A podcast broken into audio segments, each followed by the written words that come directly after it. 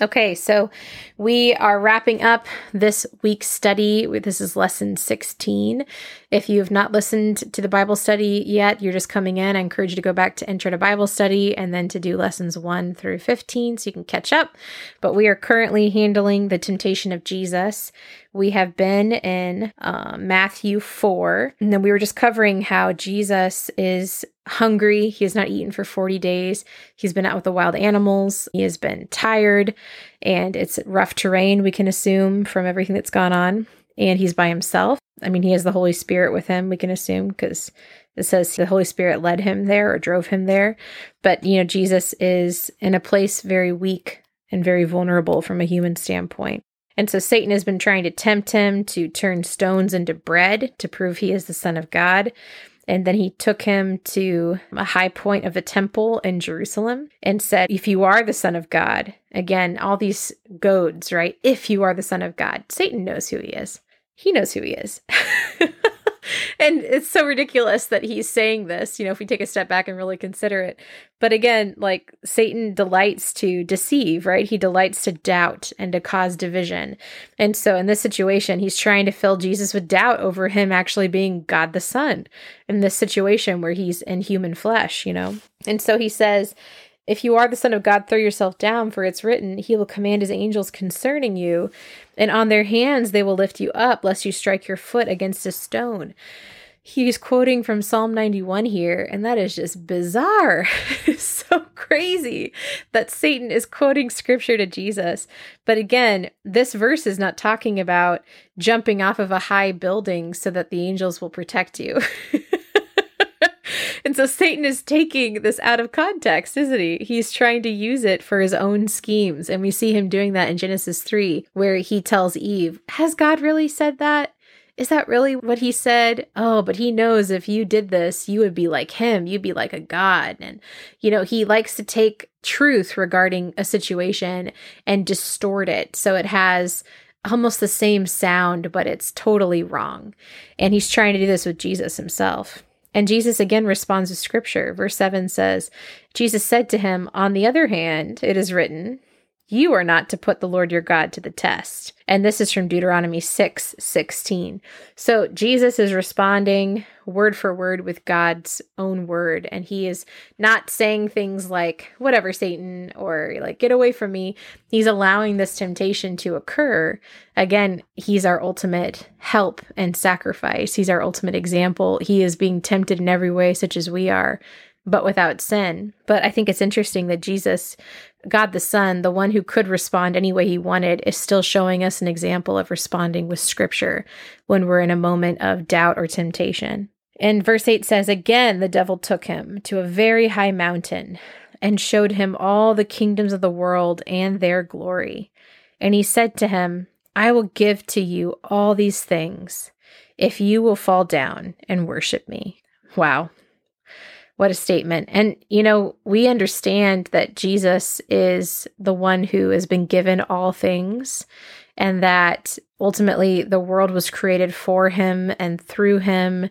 And we've covered all that in our lessons so far. We also know that Jesus ultimately is the one who will rule and reign forever on the throne of David, as has been prophesied in the Old Testament. And there is an already not yet aspect to the rule and reign of Jesus these things have been decided and there have been big steps taken to ensure this is going to be the case in the future. But for now the lord in his grace is is waiting for those who will be saved to be saved. Jesus is not reigning on earth right now physically. He will one day but it has not happened yet and Jesus is waiting in submission and in love and in obedience to the Father's good plan for these things to take place. And here Satan is trying to tempt Jesus to grab what he wants, what he's been promised, even what will occur because it's God the Father's plan. Satan's trying to tempt him to take it early and to take it inappropriately. I think this is often how we're tempted, isn't it? Satan likes to tempt us with good things, but at the wrong time you know, maybe it's a sexual relationship with somebody where God created sex and he made it for a husband and a wife and a marriage relationship between just the two of them. as a way of love and intimacy and a way of glorifying God. But if you are desiring that relationship above all else, then you might take steps to see that occur before the right time you might live in your mind and your thought life in a way that does not please and glorify God because you are wanting things that are good before you can biblically allow yourself to enjoy those things. And this could be the case for anything, right? Like spending money that you haven't earned yet, or maybe you want a child so badly that you are pursuing it with everything and spending money on trying to conceive and you cannot wait on God's timing. Instead, you are full of a desire to have what you want now. And it's a good thing to want a child. It's a good thing to want a family. And so that might be your justification for allowing it to become an idol of your heart and for pushing to have that be attained no matter what not trusting God and his timing over your life for these things. So it's interesting to see here that Satan is tempting Jesus with something that is good, with something that is his and will occur one day, but he's tempting him to do it now, to take that now and Satan's way, which is never God's way. And so it's interesting to see how Jesus will respond to this. Then Jesus said to him, Go away, Satan. For it is written, You shall worship the Lord your God and serve only him. And ultimately, this is Jesus seeing right through the charade that Satan's playing, right? He knows what Satan wants. He doesn't want Jesus to get his kingdom early. He doesn't want Jesus to prove he's the Son of God. He is the Son of God. He doesn't need to prove that. Satan wants his terms to be met. He wants to be the one who's in charge, who's calling the shots. He wants to be the one that's worshiped. Ultimately, Satan wants to be God himself. And Jesus sees right through him and he responds with, Get away, Satan. For it's written, You shall worship the Lord your God and serve only him. And again, this is a quotation from Deuteronomy 6:13. And so Jesus again is responding with scripture. This is why it's so important for us to know scripture how are you going to respond in times of temptation if you don't know the word? If you're waiting for one day when life potentially calms down, even then you're not going to seek God, by the way. If you don't seek Him in hard times, you're not going to seek Him in easy times. But you know, you're waiting for this one day to happen when the battle's happening right now. So you need to get your armor on right now. You need to go to the smithy. you need to spend the money on the gear you need to protect yourself right now. And so I just encourage you guys this is why we study the word. We want to know what God has to say for us and for our today.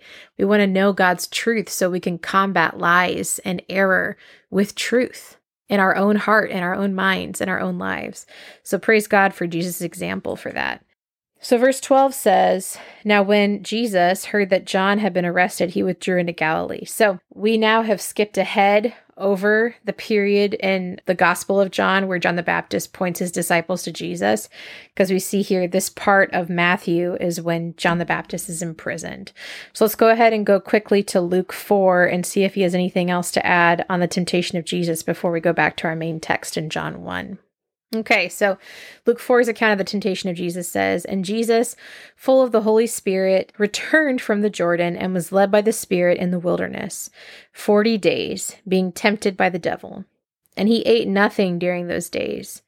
And when they were completed, he was hungry. So the devil said to him, If you are the Son of God, order this stone that it become bread. And Jesus replied, It is written that man will not live on bread alone. And he led him up and showed him all the kingdoms of the world in a moment of time. And the devil said to him, I will give you all this domain and their glory, because it has been handed over to me, and I can give it to whomever I want. So if you will worship before me, all this will be yours. And Jesus answered and said to him, It is written, You shall worship the Lord your God, and serve only him. And he brought him to Jerusalem and had him stand on the highest point of the temple, and said to him, If you are the Son of God, throw yourself down from here, for it is written, He will command His angels concerning you to protect you, and on their hands they will lift you up, lest you strike your foot against a stone. And Jesus answered and said to him, It is said, You are not to put to the test the Lord your God. And when the devil had completed every temptation, he departed from him until a favorable time that is super interesting to me that it says here until a favorable time. I was listening to a podcast recently by Joyful Journey. Excellent podcast. I can't recommend it enough.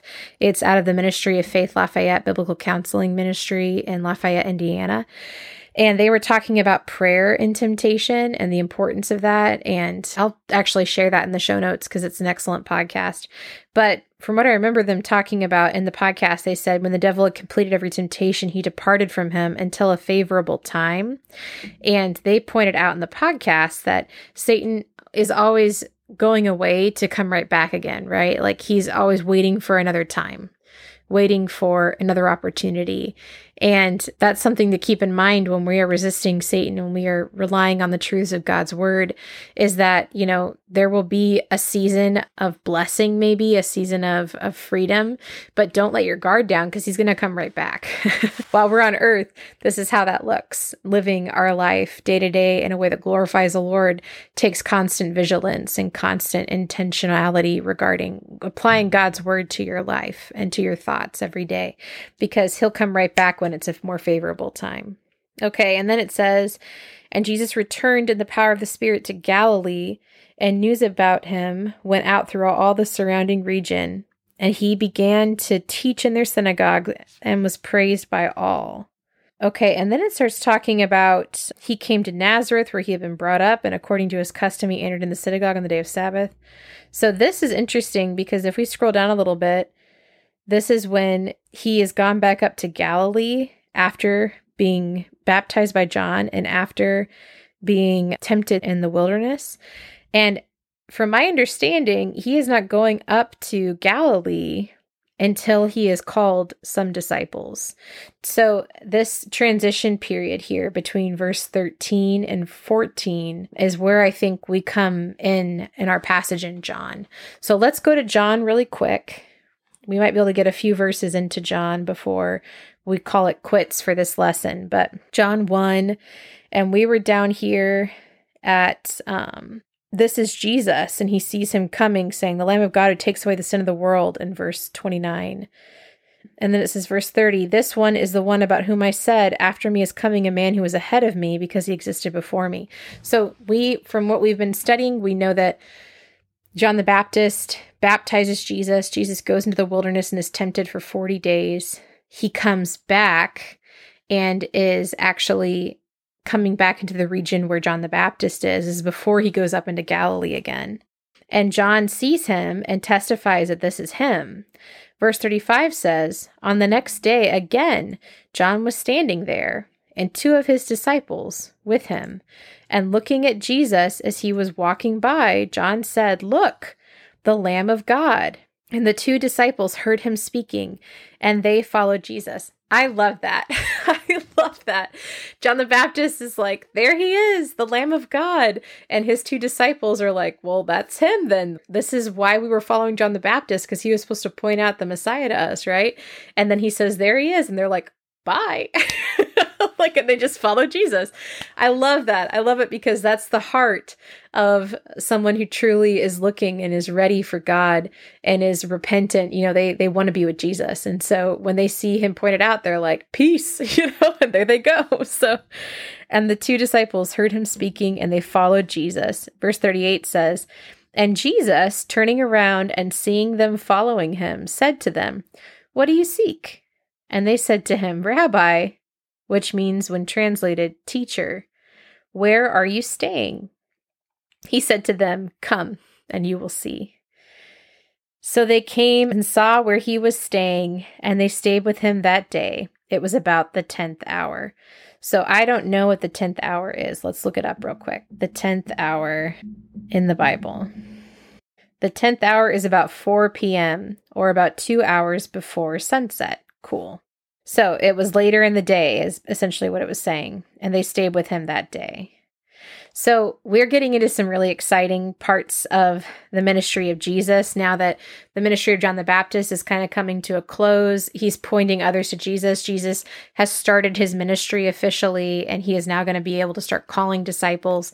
This is an exciting time. And so Oh, this is so cool to get to spend this time with you guys looking into these passages together. So, we are done with our lesson 16, but I trust you guys will be back with us next week as we go through even more study and ensure that we understand the purpose of Jesus coming, why it was significant, and what it means for us today. So, I love you, ladies. I'll talk to you later.